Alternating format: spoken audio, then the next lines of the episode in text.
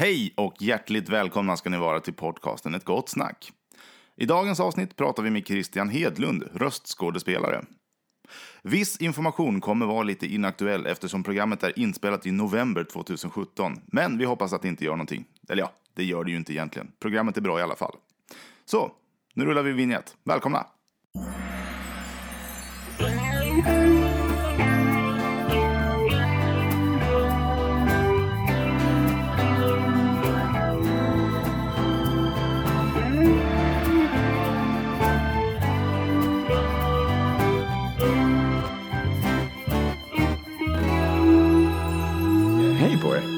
Mår du?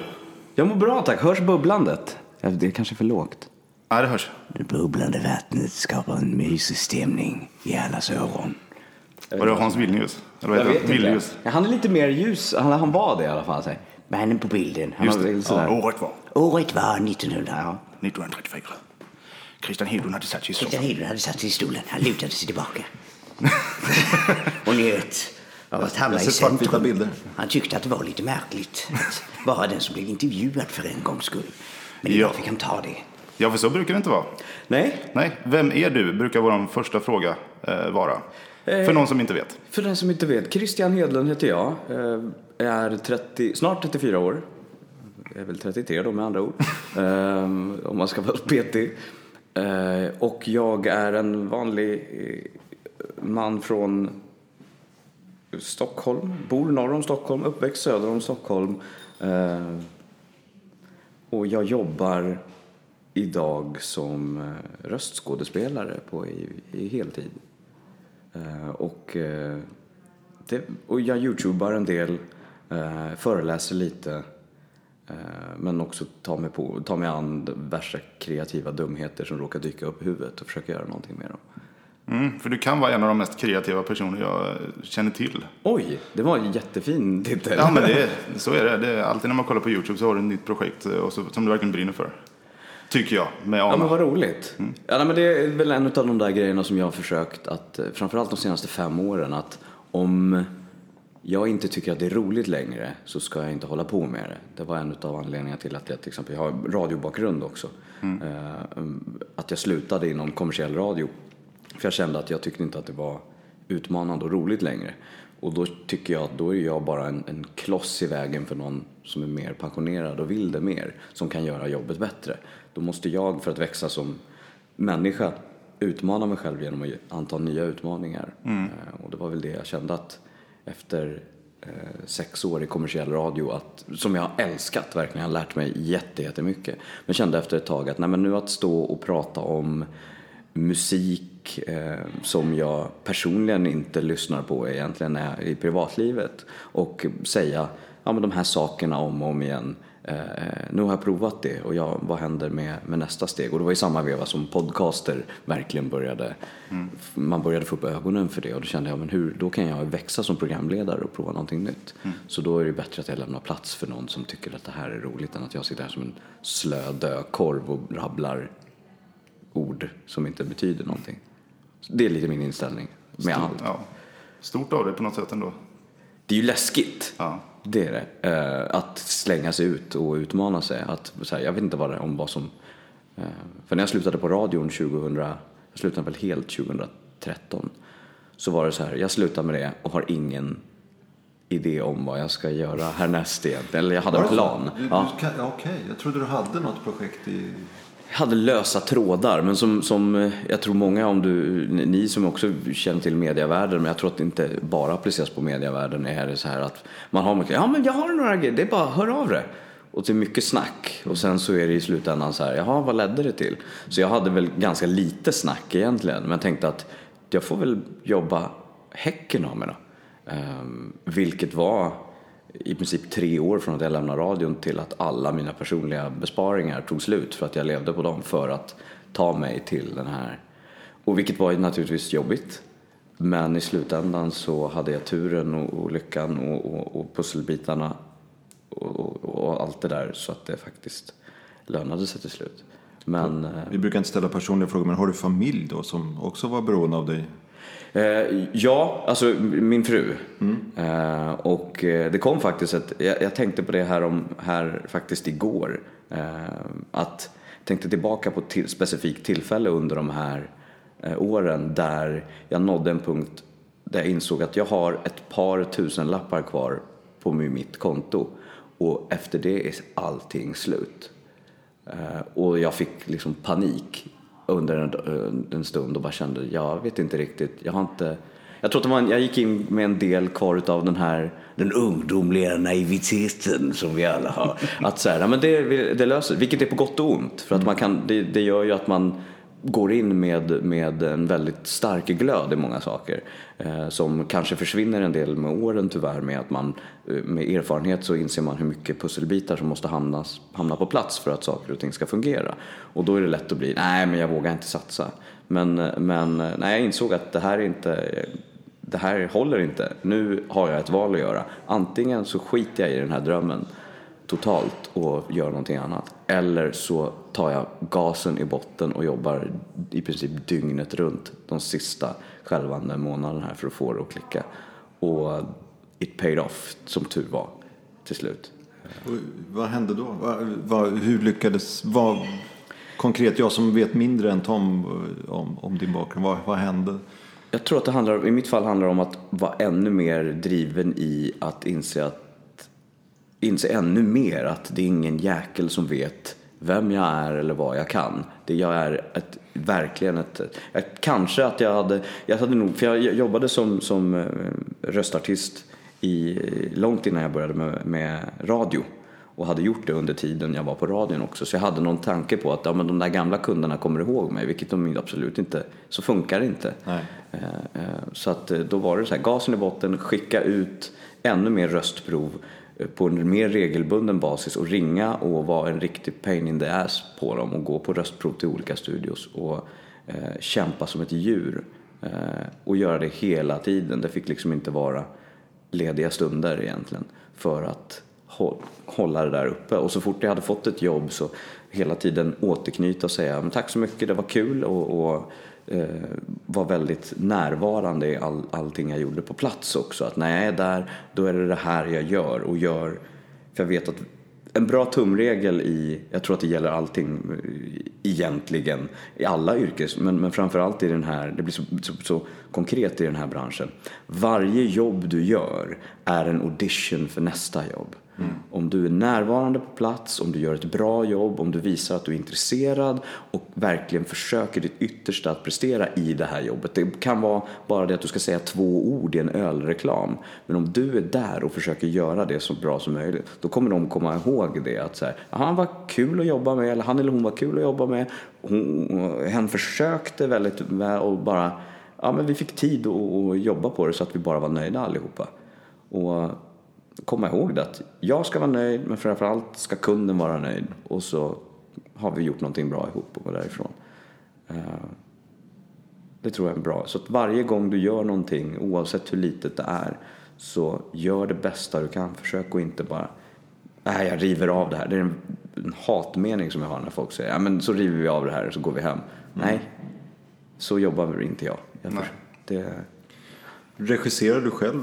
Alltså, eller ta hand om projekt? Du nämnde reklam till exempel. Eh, nej, inte så. Eh, det, det jag har, alltså, om man säger regierfarenhet är väl när jag gör mina egna saker och regisserar mig själv i princip. De saker som jag klippt ihop och, och så för min YouTube-kanal. Men annars så, så är jag också, jag assisterar i regi just nu på ett spelföretag som heter Lionbite. Eh, vi gör vårt första PC-spel som ska släppas under eh, tidigt 2018 är tanken. Och regissören och spelskaparen Victor Lejonhuvud tog in mig för att ett var det som kallas casting coordinator, eller som vi kallar det, så att jag har hand om bokningarna helt enkelt utav våra skådespelare. Men sen som andra del så sitter jag med som röstkonsult eller assisterande reg- röstregissör på plats när Eh, Viktor kände att han, han kan spel, han vet vilken historia han vill berätta men han har aldrig jobbat mot röstskådespelare eller skådespelare. Så då kände han kan du prata med, eller fungera som länk mellan skådespelaren och mig så att vi förstår varandra. För ibland så kan Viktor få tänk, säga saker. Han bara, åh, den här känslan vill jag ha fram. Men han kan inte uttrycka det på ett, på ett, eh, med, på ett språk som skådespelaren förstår kanske. Och då försöker jag tolka Viktor och fungera som en länk emellan dem. Och det har visat sig fungera bra. Ja. Ja, vi snuddade lite vid det med Daniel som var här tidigare. Just att, att kommunicera, att regissera. Att få fram det bästa av en skådis eller få fram det man vill av en skådis. Det måste vara svårt som för dig också att kliva in. Vad är det de vill ha här? Eller? Mm. Ja, absolut. Och eftersom jag inte har någon erfarenhet av det innan så var det också ett ytterligare tillfälle. Jag var väldigt öppen mot, mot Viktor och sa det. Jag har aldrig gjort det här förut. Jag har ingen aning om vad det är jag ber mig in på. Men vi provar så ser vi. Är du nöjd så blir jag nöjd. Så ser vi var vi hamnar. Och det har, jag har lärt mig enormt mycket av att eh, betrakta dessa eh, skådespelare och kollegor, hur de jobbar. För jag inser någonstans att det finns de som har, jag är inte utbildad skådespelare. Nej, jag tänkte just fråga, det var den frågan jag satt och högg på. Ja. Eh, Jag är inte utbildad utan har lärt mig genom att betrakta mina barndomsidoler och lyssna på mina kollegor och på andra eh, förebilder. Hur gör man? Och lyssna och lära och försöka applicera. Och att då se otroligt rutinerade, utbildade, fantastiska skådespelare stå i studion och använda samma verktyg som jag gör. Bara det att de har ett uttryckssätt, de vet. Så här, brist på bättre ord, så de vet vad de gör och de vet varför. Jag har inte vetat, jag har bara så här, applicerat det och sett, ja men det här känns rätt. Och då har de ett uttryckssätt för det. De bara, ja men det här kallas den här metoden. Och jag bara, oj det är det jag har gjort.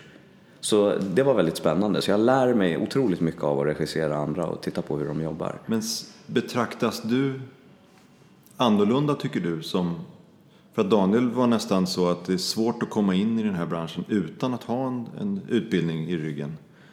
Alltså, men du har inte haft det problemet. Ja, kanske som du beskrev att det var tufft de här tiden innan du fick jobben. Jag tror att, jo ja absolut, alltså jag har haft, det har tagit lång tid för mig att komma in i den här branschen. Jag, gjorde- För att du inte har den. jag har, precis, jag har inte där, jag kan inte komma och säga jag har gjort det här förut. När jag gjorde mitt första röstprov eh, så var jag 18 och var, gjorde mitt första röstprov på Eurotroll och kom in och försökte och då det är ju någonting jag kan se idag så handlar det mycket om en, barndomsdröm som handlade om att dubba. Eh, Men jag förstod inte riktigt. Jag tror att mycket när jag var 18 var att, ja men som så många ungdomar idag märker jag, det handlar väldigt mycket om att, ja men då blir jag ju någonting, då blir jag någon. Det handlar om mm, bekräftelse och dålig självkänsla egentligen. Att, ja men jag kanske finner, jag kanske blir mer värd om jag faktiskt gör någonting där jag får mitt namn i pränt. Eller i eftertexterna, då, då, då blir jag någon. Eh, samma sak, sen gjorde jag, men fick ingen roll. Eh, jag gjorde ett till röstprov vid 23 tror jag eh, och fick inte rollen. Så gjorde jag ett vid 26 tror jag och fick rollen men blev sen bortplockad innan serien började dubbas. Och sen gjorde jag mitt sista röstprov och då gick jag in med så här, nu, för jag var skitnervös de första gångerna. Att jag höll verkligen på, jag kommer knappt ihåg idag vad vi gjorde för att jag var så, det betydde så mycket för mig. Men då handlar det om, den gångerna, de gångerna handlade det om att det betydde mycket för mig. Nästa, sista gången jag gick in i studion så var jag 30 och på röstprov då. Och då tänkte jag, nu ska jag ha roligt och nu ska jag se till att ge den här karaktären liv. Jag ska ge den här karaktären någonting unikt så att det kan bli en figur som ett barn kan ha som favoritfigur. Och då handlar det inte om mig längre, det handlar om att göra någonting genom min kreativitet, att skapa någonting för någon annan. Och då tänkte jag, går det inte så går det inte, det blir, det, det blir bra. Och hade väldigt roligt istället. Och då fick jag min första roll efter det. Och efter det så rullade det på som bara den. Kul. Så, men jag tror att jag är, är lite unik i det avseendet att jag inte har en skådespelarutbildning. Men samtidigt, för att majoriteten av de som dubbar är skådespelare eller musikalartister. Eh, många. Och, eh, så att jag är väldigt tacksam och glad över att ha lyckats eh, med det och att ha, eh, ha lyckats lära mig på vägen. Eh, och jag är väldigt, väldigt sådär inställd på att jag, tänk, jag vill inte sluta lära mig heller. För då, jag har mycket kvar att lära tror jag. Och jag vill fortsätta utvecklas. Och den dagen jag lägger mig och sätter, mig och säger att Nej, men jag kan det här, då, då är det dags för mig att göra andra saker. Tror du att den dagen kommer? som det känns nu med kring just dubb och röstskådespeleri så tror jag inte det. Nej. Eh, Det, det, säkert, det kan hända, jag vet inte om tio år. Eh, Men om jag jämför med till exempel radio, när jag började på eh, Lugna Favoriter 2007 till exempel. Så kände jag någonstans att jag kommer inte göra det här hela mitt liv. Eh, Utan jag behöver utmana mig själv sen. Men med dubb så är det så här, jag tycker att det här och röstskådespeleri så är det så roligt. Så Ja, det jag- måste vara väldigt skiftande. Alltså det är ju hela tiden nya projekt. Eller om det inte är en tv-serie som håller på en evighet. Men Nej men det är precis, ja, det är jätte, jätte, fle- alltså det, som, det var som en dag förra veckan där jag började morgonen med att eh, göra en eh, inläsning för en app som skulle då del, göra KBT-terapi i, via appform och videoklipp. Så då var det liksom, den förklarade så här, KBT står för kognitiv be, beteendeterapi och ska hjälpa dig. Och då var den väldigt sån lugn och mysig röst. Sen så efter det så bara, ja men nu är vi färdiga, ska vi dubba lite? Och då var det någon karaktär som verkligen var så här hysterisk efter det där jag bara står så här i två timmar. Och sen på kvällen när jag kom hem så skulle jag gå in i min hemmastudio och då var det så här, jag hade fått, eller hade fått en mail och bara, kan du göra den här filmtrailern? Och då var det så här, Dumma mig 3 på bio nu! Eller var det nu så här, Blu-ray och DVD? Och då sa jag det till min fru, jag bara, det här jobbet är så, det är samma genre utav jobb men det är så otroligt olika röstlägen och utmaningar. Det är verkligen från det här lugna, förtroendegivande eh, till en person som liksom söker terapi. Till en knäpp karaktär med typ överbett som bor i eh, djungeln i Australien. Som förmodligen också behöver terapi. Jag som förmodligen också, all säkerhet, behöver terapi. Eh, minst lika mycket som jag själv. Och sen i slutändan också då det här überkommersiella som är en helt annan ton. Och jag är väldigt glad över att kunna leverera på, alla, på de tre olika planen och ha möjlighet att få jobba med det. Men du har ju redan bevisat att du kan dialekter, men din röst, förhoppningsvis är det den vi hör, den neutrala röst, är ju väldigt skön, tycker jag. Alltså, och inte så hård dialekt någonstans. Du har inte någon söderkis eller... Inte så färgad. Nej, så kanske det heter. Jag- Vad roligt. Det måste vara en, en enorm fördel. Ja, det tror jag. Absolut. För att jag tycker inte den är identifierbar. Du har inte någon västgötsmål eller dalmål eller någonting sånt där som gör att du hamnar i specifik plats. Du, du är ganska, jag tycker att det är rikssvenska, jag- om det går att säga så. så Ja, det, det måste har- vara en fördel för dig. Ja, det tror jag absolut. Jag har naturligtvis mina, det finns säkert många lyssnare som skriker in i sina lurar nu bara har kört härifrån Stockholm! För jag har mina, jag har mina tics. Det, jag, jag märker det när jag läser att det ibland, eh, alltså vissa texter, när jag pratar nu så spelar det ingen roll om jag säger E till exempel. Eh, Vilket naturligtvis inte bara finns i stockholmskan. Men när jag läser i, eller dubbar, eller framförallt sådana här eh, informa- informationstexter, då är jag väldigt noga med är. Att det ska vara är istället för e och sådana saker. Men det är naturligtvis, min röst i många fall ska ju inte, det är ingen som ska veta att det är jag. Det är ing, det, jag är inte, Christian är helt oväsentlig i sammanhanget. Det de ska få höra är en röst som förklarar på ett tydligt sätt vad det som ska förklaras i vad det nu är. Det används till. Jag är ett verktyg där. Ja, för att du, vi har ju träffat eh, flera röstskådespelare och de har, nu hör man ju, det är för att jag vet att det där är den personen vi pratade med, att man hör. Men jag, jag kan inte påstå att jag känner igen din röst, men jag har troligen hört den förut. Så det, det, jag tror att det är en fördel för dig att du kan vara just de där tre olika rollerna som du just beskrev. Men du kan göra dialek- dialekter också lät det som. Ja, men jag har gjort några dialekter vid olika tillfällen. Jag har gjort både göteborgska och, dalmål och, och skånska. För att jag har till och med tränat på min skånska. Jag bodde när jag pluggade i Båstad. Tack, där, jag ville komma dit. I eh, underbara Båstad som fortfarande ligger väldigt varmt om hjärtat såklart. Ehm, så efter det så, och jag har ju, vi hade ju sommarhus i Båstad i Hemmeslöv. Ehm, så att jag har spenderat en del somrar där nere också. Men jag har efter det så här, tränat på skånskan tillsammans med skånska kollegor för att, ja, men, bara för att det ska jag ska kunna ha någon typ av användning utav det. Men ja, lite dialekter blir det. Jag är lite känslig för det för att det känns som att alltså, om det blir lite cartoonigt eller ska vara lite på skoj då kan jag tycka att det är okej. Men om det verkligen är så här, vi ska ha en skåning, då tycker jag att men ta en skåning så att det blir på riktigt då. Istället för att ta mig, för det är inte på riktigt. Och jag behöver inte sno jobb ifrån Sven Melander. Exakt. Sven behöver jobben. Jag vet inte alls. Nej. Ja. Jag, lyssnade, jag lyssnade på en ljudbok där då uppläsaren eh, skulle läsa en skånsk person och det är inte skånska, det är en sån här blekingska. Alltså det var fruktansvärt för oss som känner till. Det är möjligt att det var någon norrifrån går på det. Nej, så jag kan förstå att eh, en skåning, jag kan ju också föreställa skånska men det är ingen skåning som går på det. Alla tycker att Nej. det låter förfärligt. Men en stockholmare går säkert på det. Ja, att men det, precis. det är klurigt. Ja, ja. Ja, det, och jag tycker att då använd, ska det göras på riktigt, gör det på riktigt och istället för att hålla på och eh, fejka. Även om det kan bli bra fejk så är det bättre att göra det. Vi lever lite i en tid, när jag började med röstjobb så kom jag in på att jag har, jag kunde låta som de biotrailerrösterna, Hasse Eriksson och, och eh, Tobias Helt, att jag kunde säga Just nu kan du köpa tre saker och betala för fyra. Då kom jag in på det för att jag kunde imitera dem. Ja, ja, Men idag så får jag inga sådana jobb längre överhuvudtaget. För att marknaden är mer att vi ska ha karaktäristiska röster, vi ska ha unika röster, vilket jag tycker är jättebra. Jag tycker det är väldigt tråkigt egentligen. I grund och botten så är det eh, eh, ganska tråkiga reklamer. De känns ju ganska oinspirerade när det ska vara om du kommer in till våran butik så fixar vi det här. Man bara, så här, vad, är, vad är personligheten i det? Ja, bara så här, helt rätt. Ja, det är ingen som pratar så, det är ingen som låter så. Nej, Det är jättekonstigt egentligen. Men, men du lever på det här idag. Du lyckas... Eh, du har så pass mycket jobb att du går runt på det. ja, De här har... 2000 lapparna har blivit tre idag. Ja, precis.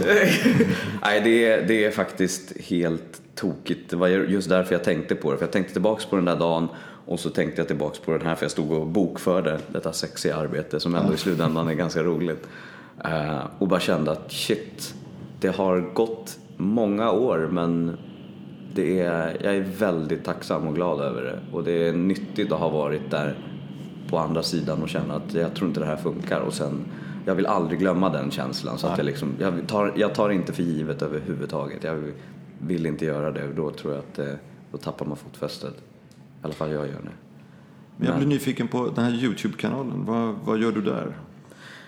Vad gör jag inte höll jag på att säga.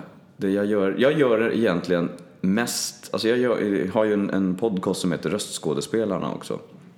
Där jag intervjuar mina kollegor.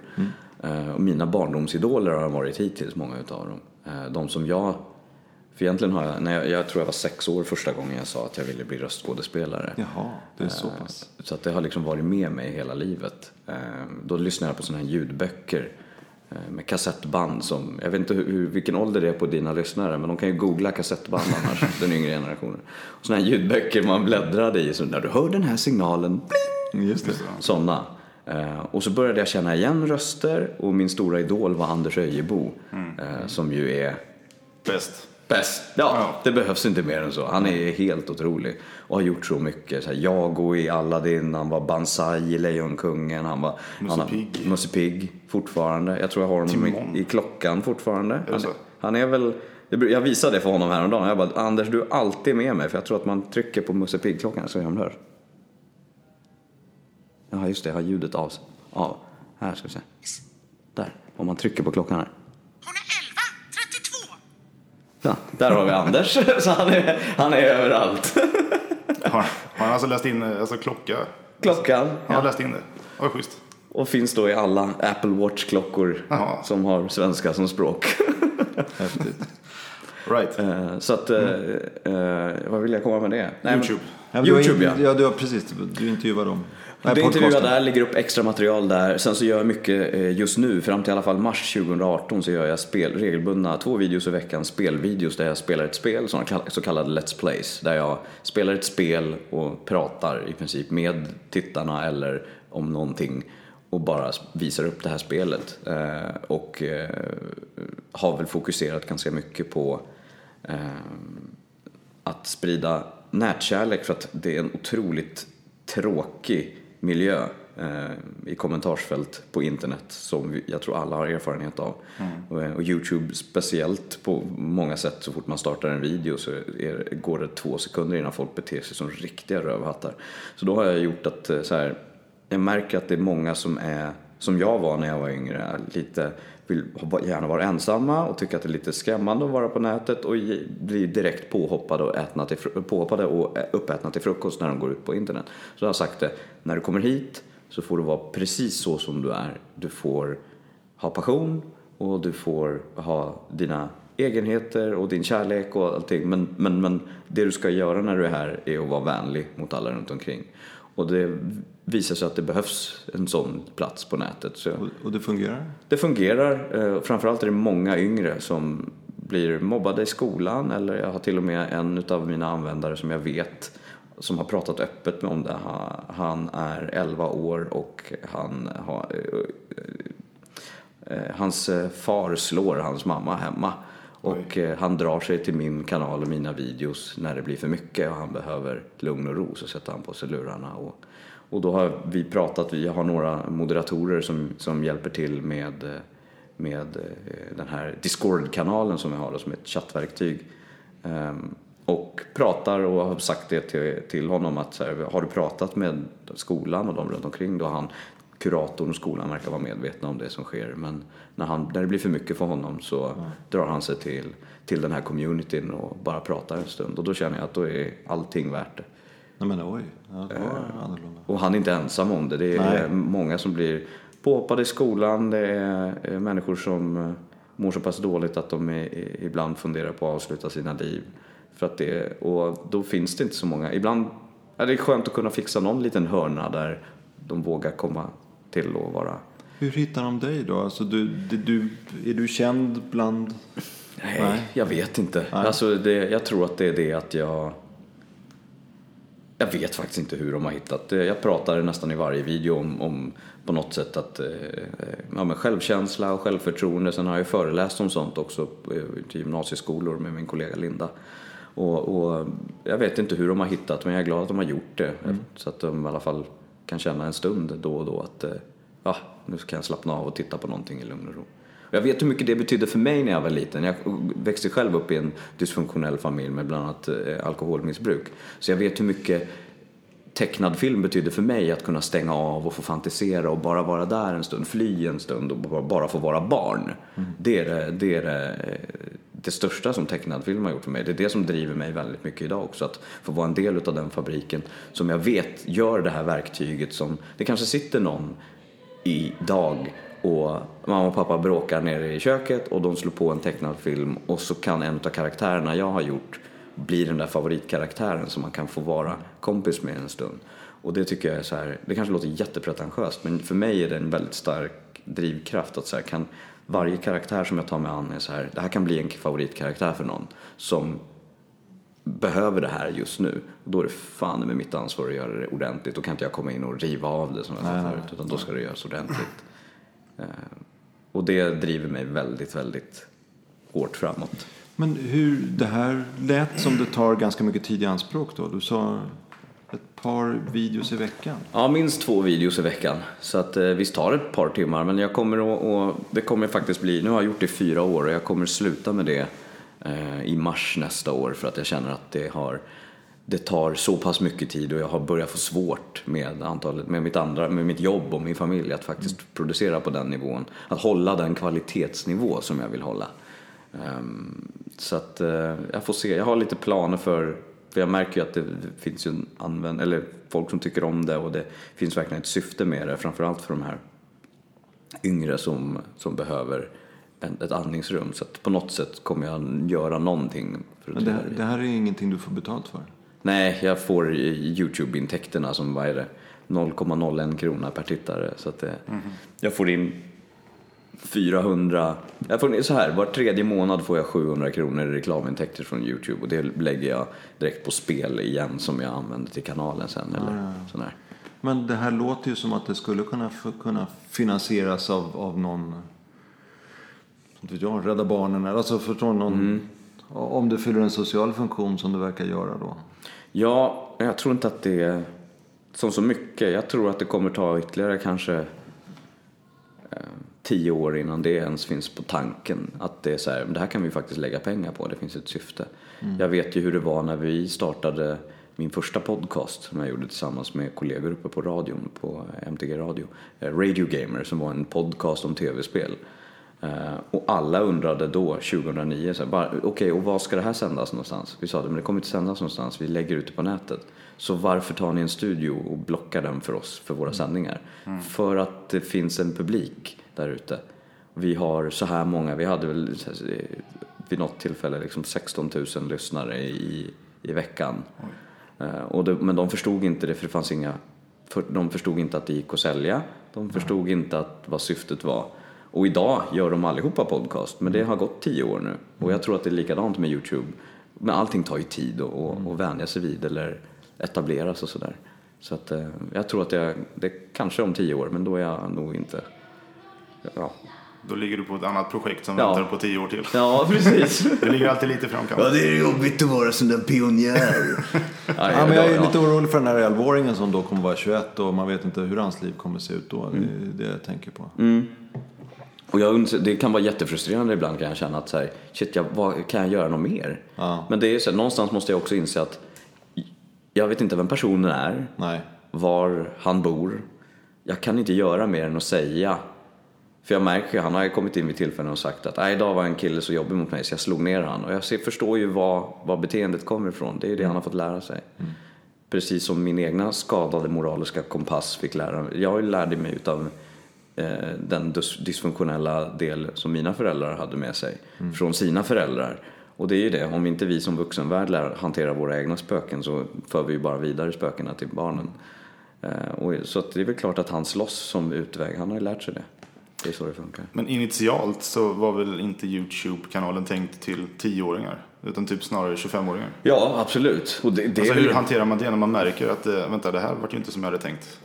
Ja, det var en liten utmaning i sig för att med, när jag började spela så var det ju för de första Let's Play-videon som jag gjorde gjorde jag för podcasten Nördigt som var en spirituell uppföljare till Radio Gamer sam- med samma gäng fast vi lämnade MTG Radio och producerade den eh, tillsammans med Svartling Produktion ett tag. Den finns fortfarande kvar podcasten och är tillbaks på MTG men jag har ingenting med den att göra idag. Eh, men eh, så att i början var det ju till vår målgrupp och vilket egentligen jag, jag märkte ju att om man gör, det är som så mycket, om du gör underhållning till 20-åringar då får du 15-åringarna och 10-åringar på köpet för de vill vara äldre än de är. Om jag gör underhållning för ännu äldre så får man alltid liksom en yngre målgrupp. Eh, så jag märkte någonstans att jag skiftade fokus för att vara ännu vänligare mot 10-åringarna. Eh, Och då fick du femåringen också. Ja, precis. Ja, nej, men det är nästan. Eh, och jag kände väl efter ett tag att ja, jag behöver skifta om. Det är därför jag nu har, har med mig, nu på sluttampen av mitt streamande och spelande, har jag med mig en eh, dubbkollega, Linn Erner, som är 24. Så vi, det är nio år mellan oss. Och jag märker att vårt skifte nu har, vi tar alltid hänsyn till vår yngre målgrupp, men jag kände att jag behövde den, den underhållningen jag ville skapa var ju för mina jämnåriga. Eh, Så att eh, nu har jag tagit tillbaks nivån lite grann mot, jag märker att majoriteten som tittar på mina klipp är mellan 25 och 35. Men det är ju de yngsta som hörs mest för de använder Youtubes kommentarsfält som en chattruta. Så ibland är det så här 100 meddelanden från en person som skriver Hej! Åh, jag såg bilen. Nu är jag här. Vad gör du nu? För att de tittar på en video, även om det är två år efter att den är släppt, så sitter de och chattar i realtid med mig som att jag pratade med dem. Eh, och Så att de, de är ju väldigt aktiva på det sättet. Men, eh, men de slutar ju inte titta för det, för att de tycker ju om de här coola spelen som de vuxna spelar. Men den här gränsen som du har tagit, du vet att du ska köra till mars. Varför just då? Och, och kommer någonting, den här kompanjonen, kommer hon ta över eller? Hon kommer inte, kanalen i sig kommer finnas kvar. Ehm, sen om...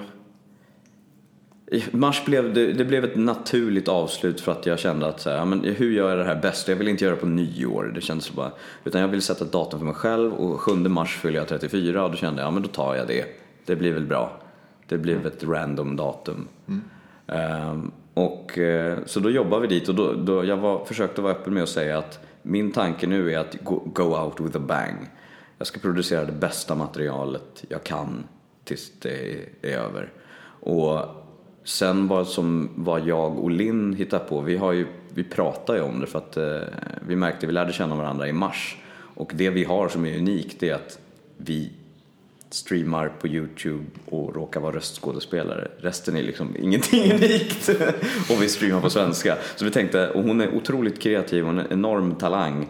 Eh, och jag skulle hemskt gärna vilja göra eh, producera mer ihop med henne för vi tänker väldigt lika och men samtidigt som det är nio år mellan oss så har hon, lär jag mig jättemycket av att lyssna på hur, hennes sätt att se på produktion och online-videos och sådär. Så vi får väl se vad som händer. Eh, det beror lite på vad jag har tid med och hur, vad vi känner att så här, ja, men vilket, vad tar vi det åt för håll i så fall. Eh, Men hon, hon pluggar just nu eh, tv-produktion och online-video som utbildning. Så det, vi kanske startar ett bolag ihop efter ett tag, det vet jag inte. Men du sa att det, det livestreamas, så det är ingenting som ni efteråt sitter och klipper och Ja, redigerar? men vi gör några, några sådana ibland, eller jag gör några sådana ibland. Eh, Som jag sitter och, lite längre klipp där jag liksom, ja, men eh, spelar in allt på förhand och klipper och redigerar. Men jag försöker redigera så lite som möjligt. För det tror jag inte folk anar hur lång tid det tar att redigera saker och ting. Nej, det Så jag tänkte du tar det ännu mer av din tid. Ja, det gör ju det. Vilket är väldigt, det är väldigt roligt, men det, det som sagt, det tar, det tar en enorm tid att göra. Även om en video i slutändan blir 40 minuter så är det kanske en timmes spelande och sen är det en timmes, en och en halv timmes redigerande och sen ska du rendera ut den filmen också som säkert tar tre timmar. Eh, och sen ska den laddas upp som tar lika lång tid i realtid.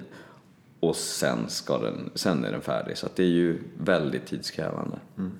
Så att, eh, ja, vi får se vad som händer. Jag, jag åker lite, vi får se vad som passar in och vad jag känner för att göra. Hur mycket är livestream och hur mycket är förinspelat? Alltså i veckan? På senaste tiden har det blivit ganska mycket livestream för att det är så mycket enklare att bara sätta igång streamen, köra spelet i, i en timme och sen trycker jag på stopp och så ligger allting uppe. Då behöver jag ju inte redigera någonting. Nej, för jag, jag har inte tänkt med på sista tiden eh, riktigt. Jag var med ganska mycket eh, för något år sedan. Mm. Eh, så att jag kollade på rätt mycket. Då hade du en tydlig plan att det skulle vara liksom en live och en stream. Eller vad det nu var. ja, Eh, Hedlund spelar och Hedlund streamar. Det var liksom verkligen tydligt eh, vad, som skulle framgå av kanalen. Liksom. Ja, vad roligt. Ja, men det, det håller ju inte eller när det tar så lång tid som du säger att redigera. Eh, Det går tyvärr inte och då blir det lättare att vända sig till livestreamen. Och det som jag har turen med, det som egentligen var att jag fortsatte med streamande var ju att hålla mitt eh, min programledarträning upp, alltså vid liv. För jag vet att när jag slutade på radion så kände jag att det här kommer stendö om jag bara lägger det åt sidan. Då kommer jag tappa all rutin på det. Så att anledningen till att jag känner att jag kan hålla den nivån som jag vill hålla på mina livestreams utan att förbereda och klippa är ju för att jag är van att sända live-radio. Eh, Jag lutar mig på det. Jag har någonstans, jag förbereder ju allt sånt här hela tiden dygnet runt i allting jag ser. Att så, åh, det här var en intressant tanke, den tar vi. Showpreppa liksom dygnet runt hela tiden. Så att då, då lutar jag mig på den och den rutinen är ju skithäftig att kunna använda i ett nytt forum. Jag, jag måste backa lite grann som eh, helt novis när det gäller tv-spel. Men vad du gör, du packar upp ett spel och första gången du spelar eller du testar. Ja, ibland så. Eh, och eh, ibland så är det spel som jag har spelat många, många timmar redan innan och så bara fortsätter jag där jag var sist. Men det är alltså två nya spel i veckan. Nej, det är två nya videos. Jag har cirkulerar väl kanske just nu på en fem spel. Okej. Och det är ganska, så här, ganska smala spel. Jag är inte så mycket för att spela de här stor, stora spelen alla gånger. Så det är liksom lastbilssimulator, tågsimulator, nöjesparksimulator. det är typ det. Jaktsimulator. Och sen mycket nu det som är, har blivit 2017 års största spel som är Player Unknowns Battleground som är ett, ett eh, Hunger Games för vuxna. 100 spelare online släpps på en ö och den som överlever sist är den som vinner. Eh, vilket är ett enkelt koncept i sig, ganska underhållande att titta på. Väldigt underhållande att spela också. För jag inbillar mig att börjar man spela tv-spel då tar det enormt mycket tid. Det gör ju det. Att lära sig tricks och fix och Ja, nej du ska knacka på den ställen. Ja. ja. Nej men visst är det så.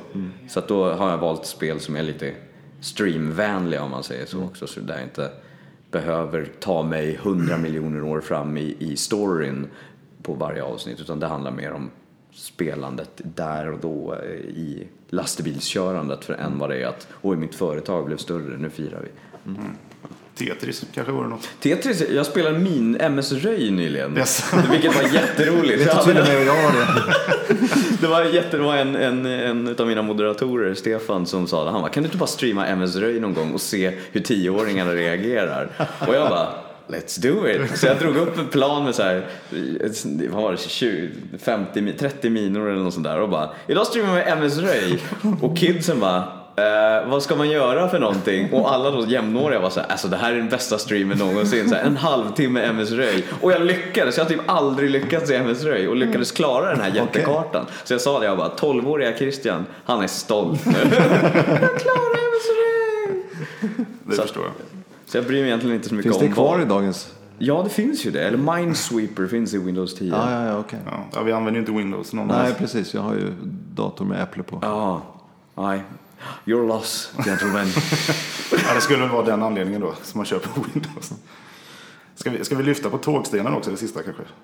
Oj, ja. Eller en för stor sten? Nej, ja, om du har en, precis, har en, nej, det, jag tycker om tåg och gjorde en YouTube-serie om modelltåg. Eh, först för min egna del för att jag hade ingen jäkla aning om, alltså jag tyck, min morfar älskade tåg och eh, jag gillade modelltåg när jag var liten men tågpassionen har varit med mig hela livet. McLean eller Fleischmann? Eh, Rocco som äger Fleischmann idag. Jaha, okej. Mm. Men, men jag hade Märklin när jag var liten, men sen när jag tänkte att nu ska jag börja bygga på det här igen, då bara, jag vill inte ha de här svarta piggarna i mitten, det blir liksom lite orealistiskt. Så douchig blev jag. så att, eh, då, då tänkte jag, ja men jag börjar, jag har ingen aning om vad jag börjar, så att jag, jag började filma. Eh, kallade serien för Rallarrookien, för man brukar kalla sig för modellrallare när man håller på. Eh, Så jag tänkte, jag har ingen aning, så jag sa det, nu har jag köpt den här, jag vet inte fasen vad jag ska göra, är det någon som kan hjälpa mig? Och det blev ju jättepopulärt. Jag fick den sponsrad under ett år också utav Oj. en modelltågsbutik vilket gjorde att jag fick gå in hos dem och plocka saker och fick gå hem igen. Så det, samtidigt som jag fick hjälp från communityn så fick jag saker gratis i en väldigt dyr hobby. Jag menar, ett lok kostar ju 3 500. Oj, Så här, de bara, ja men ta det här då, för vi vill gärna visa upp, för de har också ett samarbete med en, en modelltågstillverkare, eller de tillverkar egna saker. Så de var så här, ja men det här loket, jag bara, det här kommer jag ihåg från min barndom. Ja men ta ett sånt då, så kan du visa det så att vi får reklam. Jag bara, ja men visst, gör det. oh vad jobbigt. Ja, mm. Ja, jag ska försöka. Men det var också så här, efter ett tag så kände jag att ja, men nu är jag färdig för att det blir i, i, alltså i slutändan på dagen när jag går och lägger mig eller när jag kommer hem till min fru så, där, så är ju jag bara Christian. Men när man lägger sig ut sig själv på nätet så här med olika intressen så är det för vissa så är jag Rix FM Christian, för vissa är jag Radio Gamer Christian, för andra är jag Youtube-Christian, eller Hedlund och vissa är jag röstskådespelaren. Eh, och för många blev jag Rallarrookien, han som håller på med modelltåg. Och så blir man bara det. Och alla de här delarna eh, gör ju att jag får folk som jag är jätteglad över uppskattar det som jag gör. Men det blir också en bombardemang utav eh, mail och eh, eh, kommentarer och samtal från eh, som jag har fått mycket också från tioåringar som ringer på, och, klockan åtta på en lördagkväll. Hej, mitt spel funkar inte. Kan, jag, kan du hjälpa mig? Och då är det så här, vem, jag, nej, jag kan inte göra det.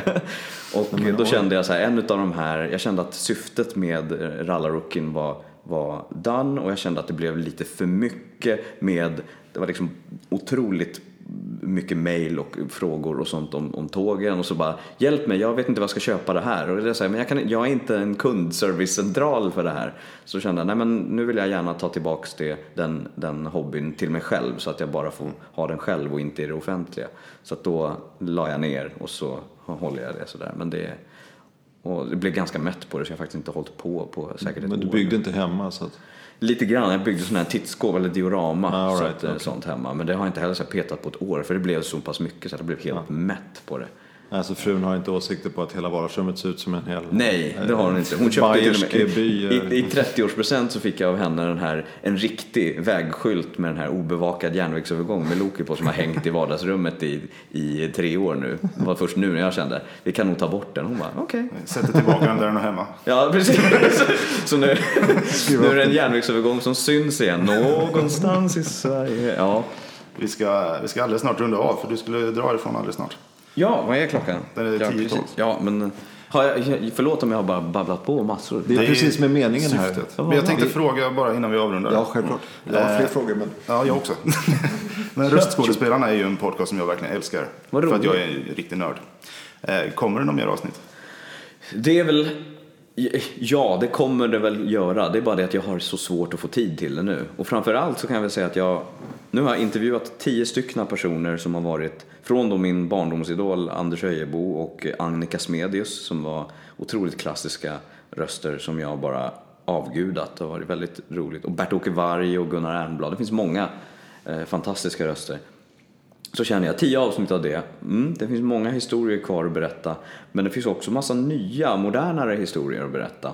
Så jag undrar vad jag, om jag fortsätter med röstskådespelarna. Vilket jag vill på något sätt. För att jag vet själv, eftersom jag hängde på dubbningsforum och sådär när jag var yngre. Eh, och stod och tittade liksom på, på ena sidan glaset och bara hur ser det ut där inne? Nu helt plötsligt står jag inne i butiken och tittar ut och då tänker jag, men då kanske jag kan fungera som ett verktyg att bara glänta på dörren så att man kan få lite mer förståelse för. För jag tror att det är många som tror att det bara går in, det vanligaste missförståndet med eh, röstskådespeleri och dubbning är att det bara går in, jag kan göra, alltså den vanligaste frågan när jag säger så här, ah, nej, men jag är röstskådespelare. Jaha, vad gör du då? Ja, men dubba mycket tecknad film. Åh, oh, men jag kan göra en rolig, jag vill också! Och missförståndet är ju, det är säkert andra utav era gäster som har sagt det när de pratar dubb, men missförståndet är att det är skillnad på att göra en rolig röst och att göra en karaktär som är levande. Det handlar inte om rösten, det är sekundärt. Det första är att kunna göra, kan du förmedla känslan av glädje, av sorg, av att det här är någon faktiskt som har ett förflutet, har, bär på saker. Eh, eh, och, och den biten, jag känner nu har jag intervjuat de här gamla idolerna. Ska jag fortsätta så tror jag att jag vill eh, intervjua eh, några av mina yngre kollegor eller jämnåriga kollegor och höra deras versioner och historier och kanske prata om dubbning på ett ännu mer tekniskt sätt. Eh, Jag har några tekniker som har jobbat i branschen väldigt länge och som har enorm passion för det här yrket eh, och vad de gör med. De dubbar inte själva men de sitter där i slutändan och ser till att munklaffarna sitter och att ljudet är perfekt. Och för, då- för att de kommer ihåg hur fascinerade de var av det när de var yngre, på precis samma sätt som jag är. Och att sitta ner då som röstskådespelare och tekniker och regissör, att sitta och prata och lära om den biten också, eh, skulle jag tycka var intressant att, att exponera. Sen så vet inte jag, jag och det, det kanske låter jättekonstigt när jag säger det, men jag bryr mig inte om folk faktiskt i början är intresserade utav det, eller om jag frågar dem så här, skulle det vara intressant? Ja, för folk vet oftast inte, det har jag lärt mig av, av Youtube, folk vet oftast, oftast inte vad de är intresserade utav eftersom man är, vi är vanedjur. Det är så här, men det här tycker jag om, det går jag gärna på. Men om jag kan prova och och visa upp den här biten så kanske jag väcker ett intresse och en större förståelse för yrket också av vad det handlar om och det, det är jag nyfiken på att prova. Ja, det är jag också. Vad roligt! Robin Larsson, har du jobbat med honom? Ja, Då vill jag ha ett avsnitt med honom. Ja, och han är ju verkligen en av dem som, han och en, en av hans kollegor och vänner, eh, eh, John Kristiansson. Två stycken som är i under 30 bägge två och så otroligt sjukt passionerade och duktiga. Eh, Jag har lika roligt varje gång. Eh, Robin och jag hade en diskussion sist vi gjorde, vi gjorde emoji-filmen ihop. Eh, Han var regissör för den och jag gjorde några olika emojis och jag sa det att vi slipade på vissa, alltså det kan vara en, jag gjorde den gråtande emojin som var, alltid gråter, han vann på Lotto och storgrät för att det är det enda han känslan han kan. Men jag sa det, vi jobbar så länge på den enda linen han hade och jag sa det, det är det är lustigt med det här yrket. Jag tror att Sharon Dial sa det i sin avhandling om det här också när hon utbildade sig till logonom. Det är så otroligt intressant att vi, det, när folk går in och tittar på bio och ser den här linen så är det ingen som kommer att tänka på att två herrar i 30-årsåldern har stått och jobbat med det här i en timme för att få det rätt. Och om de inte tänker på det, om de går in och inte tänker på det, då har vi gjort ett jättebra jobb. Då har vi gjort det, då har vi lyckats. Vilket är en spännande grej, att vi kämpar väldigt hårt med att få det rätt och när vi får det rätt så ska ingen veta att vi har varit där överhuvudtaget. Ehm, vilket, så att, sådana diskussioner har jag med honom, så han är verkligen en, en att eh, sitta ner och prata om sånt här med. Sista frågan. Vill du eh, plugga någonting? Eller göra reklam för någonting? Oj! Eh, det skulle väl vara röstskådespelarna då. Eh, och sen får man ju hemskt gärna titta på, på Youtube-kanalen. Det är bara att söka på röstskådespelarna, de ligger på min, på min kanal. Alltså om det är... Men annars så är det, jag- vet inte, det får väl nästan du svara på, på Tom som följer mig i sociala medier. Om det är, för jag har tänkt att jag, jag försöker mer och mer visa lite bakom kulisserna vad som händer, hur jag jobbar och ge tips till aspirerande röstskådespelare. Att, så, Tänk på det här när du är i studion. Eh, Det är som tvegat svärd för många ser Instagram som ett marknadsföringsverktyg men jag tror inte att det är någon som, det finns inte en studio i Sverige som går in och kollar på Instagram efter nya röster på det sättet. Liksom. Så att det är så här, det blir lite så varumärkesbyggande men ändå inte. Då tycker jag att det används mer som att visa lite bakom kulisserna och hur jag jobbar och vad man kan tänka på i mina sociala medier. Jag vet inte, är det, är det, funkar det? Ja, det tycker jag absolut. Verkligen. Och du har ju svarat på frågan en miljard gånger hur man gör för att bli röstskådespelare också. Ja, Så vill ni verkligen veta så ska ni följa Christian. ja men då kanske Lyssna det på hans. Ja, precis. Och då är det One Man 20 Voices på världens krångligaste sätt. Etta man, tvåa nolla voices på Instagram och övriga sociala medier. Om det ja, är av intresse så ja, hoppas jag kunna bidra med en liten insikt bakom. Verkligen. Eh, Christian Hedlund, tack så jättemycket för att du var med. Men tack så jättemycket för att jag fick komma. Självklart. Puss och kram. Ja, tack för att ni lyssnade på detta avsnittet med Christian Hedlund. Vill ni följa oss på sociala medier så får ni jättegärna göra detta. Vi finns på, ja egentligen både Twitter, Facebook och Instagram. Där heter vi Ett Gott Snack. Ni får jättegärna också prenumerera på iTunes, där vi också heter, tada, Ett Gott Snack. Tusen tack, så hörs vi i nästa avsnitt. Då blir det en kvinna. Ha, puss hej.